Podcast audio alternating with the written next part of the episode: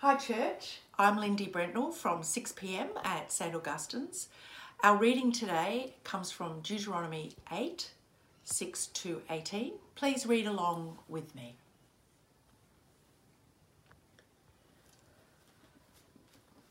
Observe the commands of the Lord your God, walking in obedience to him and revering him. For the Lord your God is bringing you into a good land, a land with brooks, streams, and deep springs gushing out into the valleys and hills, a land with wheat and barley, vines and fig trees, pomegranates, olive oil, and honey, a land where bread will not be scarce and you will lack nothing. A land where the rocks are iron and you can dig copper out of the hills. When you have eaten and are satisfied, praise the Lord your God for the good land he has given you.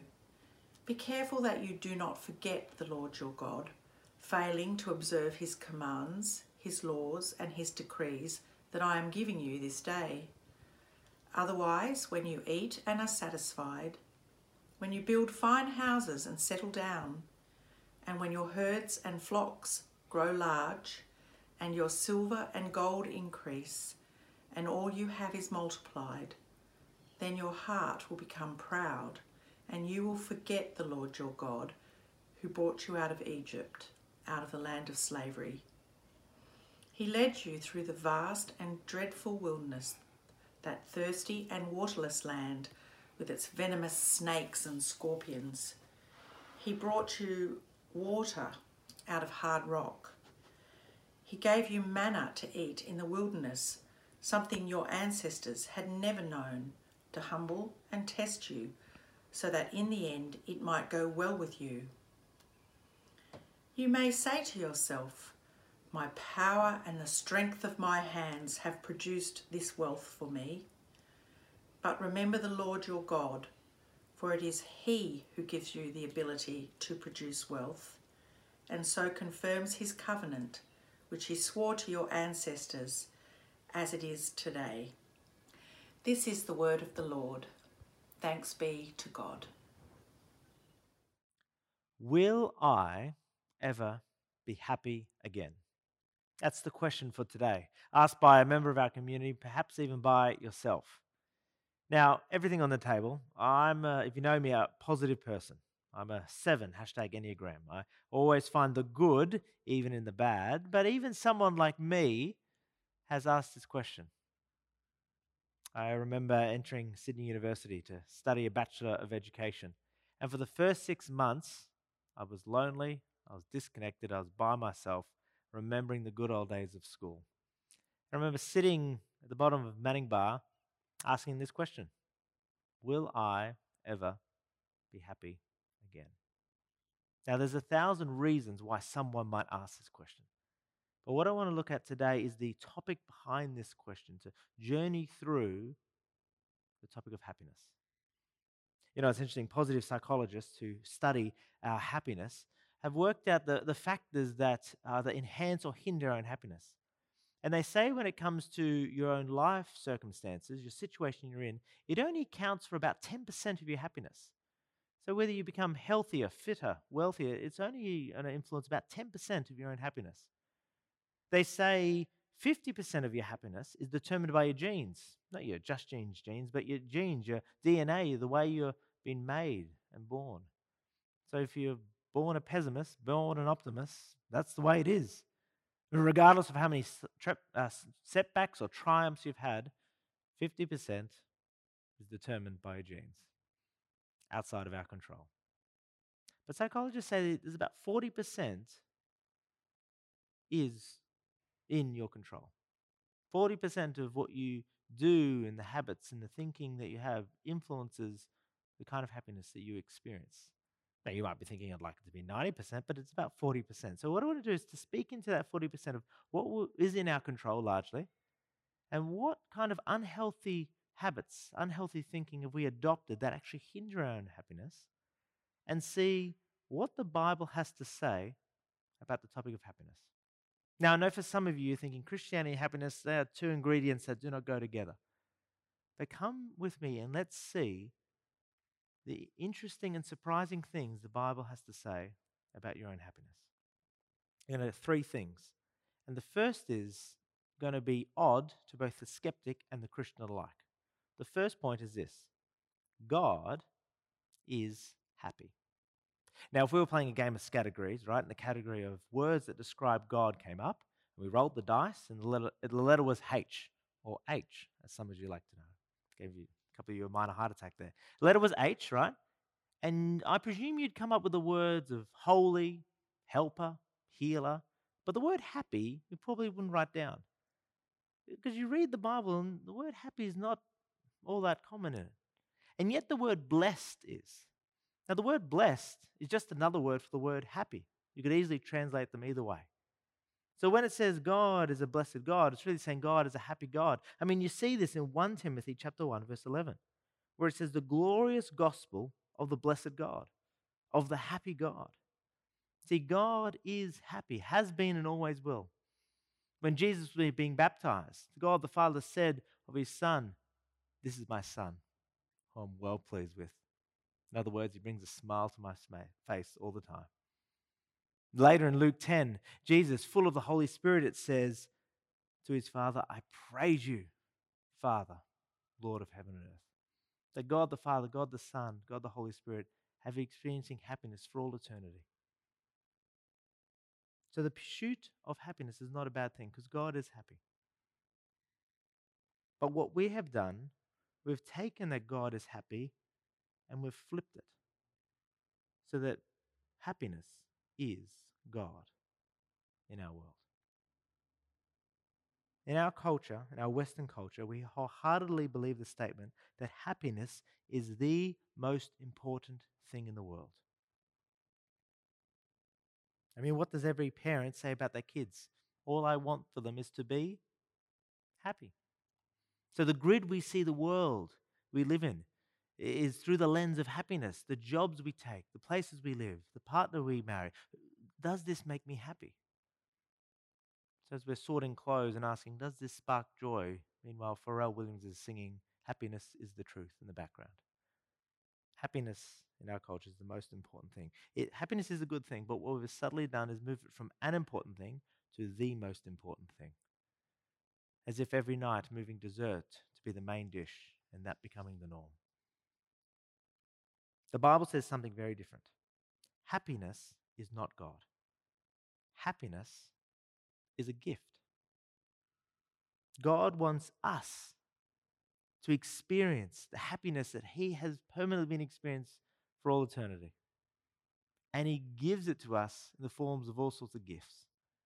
In Deuteronomy 8, which was read out for us, there's a picture of God taking His people into the promised land, into a good land. And it goes like this Verse 7 For the Lord your God is bringing you into a good land, a land with brooks and streams and deep springs gushing out of, into valleys of hill and hills, a land with wheat and barley vine and fig trees, pomegranates, olive oil, and honey, a land where bread will not be scarce and you'll lack nothing. Does seem like an ad for the Hunter Valley, doesn't it not? And now, why are they experiencing this? It's not because they've earned it. It's not a reward, it's, it's a gift. That God always wants his people to enjoy good things. And you can just feel the anticipation, the excitement, the smiles that are creeping in as God's people would have heard this. And everything in this world that we enjoy is given to us by God as gifts gifts to make us happy. I mean, you think about the wonder of the natural world. I mean, it's spring, the warmth and the cool breeze, the flowers, the sunsets, the sunrises, the surf, the colors, the textures, the tastes. About a month ago, I woke up my family one Saturday morning, uh, quite early at the crack of dawn, to get them in the car to drive up the mountains to see potentially snow. Kids had never seen snow before. I'd only seen it once in my life. And as we're getting past Katoomba, I see that first crystal hit the glass on the car, on the windscreen, and then another, and then another. And before we know it, we're surrounded by snow. And the joy and the happiness that brought us. I'm still smiling when I think about it. God has given us a beautiful, magical world to enjoy, and it is a gift to bring happiness. I mean, it's not just the natural world. He's given us people. There's a social happiness that God has gifted us. I mean, the people around us, the joy of family, the, the, the comfort of friends, whether it's around a big dinner table or just a one on one catch up. There's physical happiness, a hug from a friend or a high five. Remember those? A bushwalk, exercise, cycle, even sex with a spouse, all gifts of God. There's intellectual happiness an aha moment, uh, learning a new idea, reading a book. There's humor, a laugh, a good old belly laugh, a joke, a funny story. All these are gifts of God to bring us happiness, to enjoy. They're not here by accident. They're not here as a reward or a bribe. They are gifts to enjoy. But there's also a warning in that Deuteronomy 8 passage, is there not? Where it says, verse 11, be careful that you do not forget the Lord your God, failing to observe his commands. So good are the good things that God has gifted us that it is easy to forget. Where we take God's stuff and we fail to remember who gave it to us and to thank him. G.K. Chesterton said, The atheist sees beauty, but has no one to thank, and thus no one to be happy in. Now, you might not identify as an atheist, but often we are functional atheists, where we live our life without reference to God. We take what He's given us, but we ignore Him completely. And in the end, it reduces our happiness. Whether you read academic research or Cosmo magazine, all of them say, in terms of boosting happiness, one of the key things is gratefulness. Our gratefulness, right, is more than just saying, thank you. A grateful person is sees that everything that comes into life as a gift, as a gift we didn't deserve, a gift that's been freely given to us, and a gift where we say thank you to the giver. You might call yourself a thankful person, but until you regularly thank God for all the gifts that you enjoy this day and every day, you don't even come close. Happiness is gift of God. And if you begin to form that healthy habit, this 40% of what you're in control of, where you thank God for what He's given, it will increase your happiness and stop you from becoming a person of demands and disappointments and despair. There's a world of difference to the child who runs to the Christmas tree on Christmas morning and sees a wrapped box as a box of entitlement who says, Did I get what I wanted? There's a world of difference from that child to the child who sees the same box and says, Look what I've been given. Thank you. The second point purpose and happiness. As mentioned before, we believe in our culture that happiness is the most important thing in our world. It's become our purpose in life. Now, ironically, right, since the 50s, happiness has been decreasing in our culture. And so the younger you are, the more likely you are to feel at the end of the day a sense of unsatisfaction, of disappointment, uh, anxiousness. Am I in the right job? Am I in the right place? Do I need to change things? You're haunted by doubts of, am I really happy? Would I be happy if I and so much so it's become our purpose and meaning that if I'm not happy, then you ask the question, what's the point of life? Our culture is setting us up to fail when it has happiness as your purpose in life. Because happiness cannot be the goal. Happiness has always been a byproduct, a side effect, the result of doing something else. If you chase after it, you'll never find it. If you pursue it, it'll always evade you. We are like sniffer dogs, hunting for a scent and a smell and thinking that will satisfy. The purpose of your life is not to be happy. The Bible says the purpose of your life is to love. Jesus put it simply. Greatest commandment is Love the Lord your God with all your heart, soul, mind, and strength, and love your neighbor as yourself. You might be thinking, of course it's love. I mean, we're into love, aren't we? But often there's hidden clauses in our love. You say, yeah, I love God as long as I feel happy about it. Yeah, yeah, I love other people, but as long as it's easy and I feel good about it and feel positive.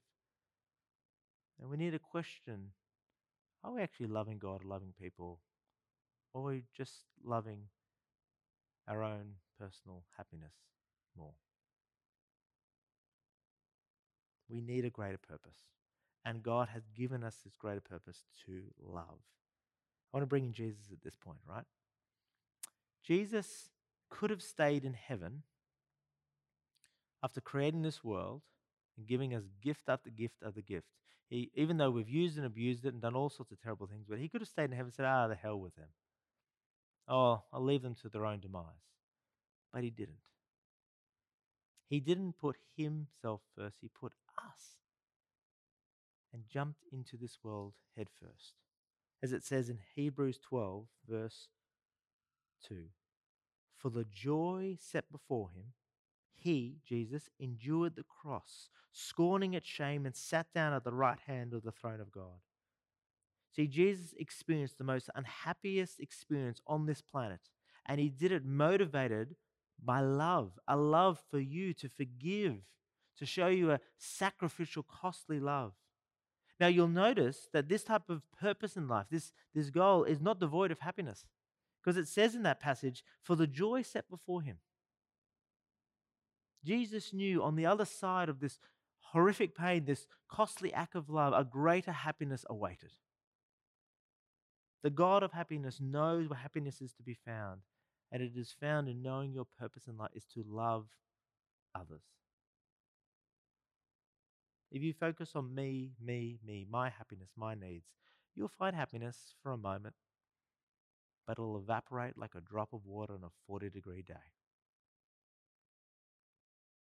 If you focus on others, motivated by love to build them up, encourage them, serve them, then a wave of joy often follows. Now, loving people is hard. Loving God is costly. Jesus was not smiling, but was on that cross. But in Jesus, we see that you can even be happy in the most unhappy of situations. And the only way you would begin to see that is if you change your purpose in life from not asking the question, Am I happy? but to asking it, Who can I love? When Jesus said it's more blessed to give than receive, he's not joking. And it's not surprising that those who volunteer are more happier than those who don't. Why? Because they're loving their neighbor. Those in healthier, happier marriages are the ones where the spouse listens to the other, builds them up, encourages them, sacrifices what they want for the other. Those who have healthier, happier friends are the ones who are thinking, not, is my friend meeting my needs, but how can I meet my friend's needs? True happiness is found in loving others the way the God of happiness has loved you. Your purpose is not to be happy. That is a miserable road to go down. Your purpose in life is to love.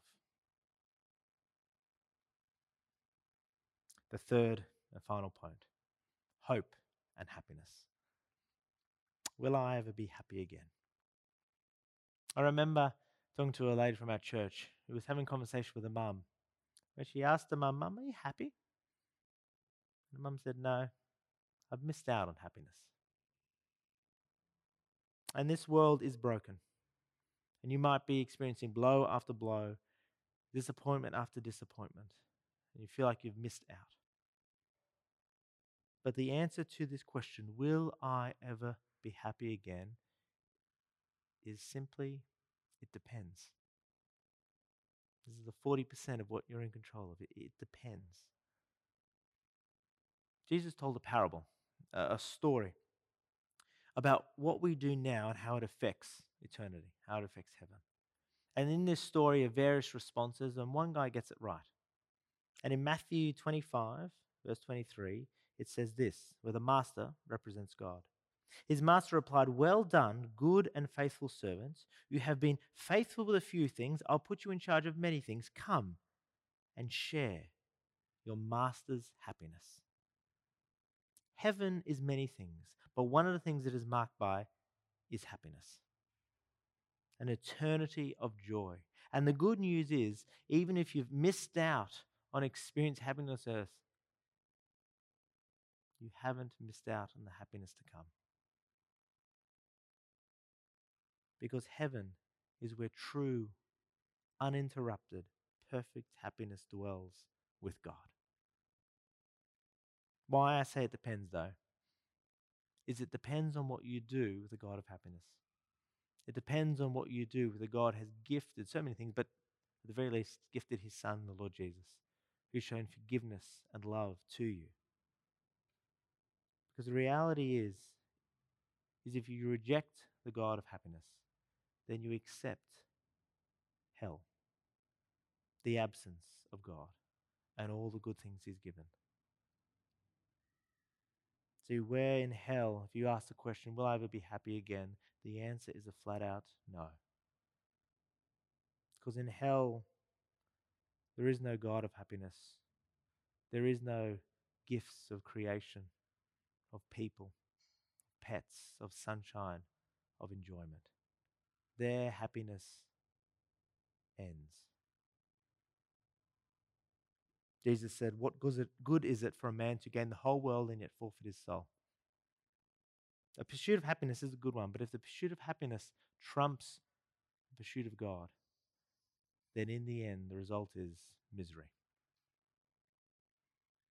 But here's the good news if you wake up to the fact that Jesus has given you a gift, the gift of Himself, the gift of love and forgiveness, and you accept that gift, then when, when this uh, world ends and a new one begins, you will hear those words, Well done, good and faithful servant. Come and share in my happiness for all eternity. You may know of the comedian Michael McIntyre. And recently he did a Netflix special and they, they uh, of a comedy routine. And there he they filmed this just before lockdown the UK, early March. And so there was a thousand people in this uh, theatre, and he's doing his comedy routine. And later, recently, he was being interviewed by James Corden, and James was asking him to, you know, reflect on what was that like, you know, all, all those months ago when we could have thousands of people in a uh, in a theatre and no one's social distancing, and and asking him what he's looking forward to when we can do it all again. And Michael said this. He said, We cling on to that amazing day when it all comes back, when we'll laugh again. It's going to be so joyous all together again. As Michael said those words, I felt a sense of irony. Because every Christian, every believer in Jesus is also saying those exact words. Not about when restrictions go and COVID's done and dusted, but that amazing day when heaven kicks off,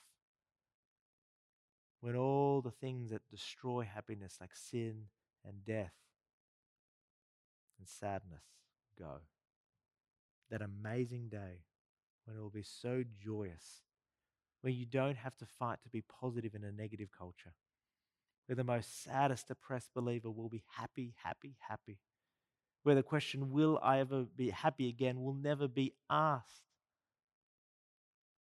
where you'll enjoy a new heaven, new earth, with new experiences, new emotions, new bodies, new people, where everything will be perfect, everything will be new, and everything will be happy.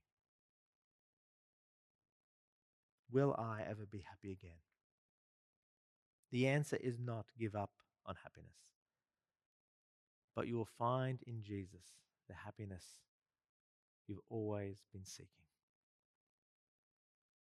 I'm going to hand it over to Susan Ahn, one of the pastors of our church. She's going to share some practical and biblical insights in terms of how you can boost personal happiness in your life.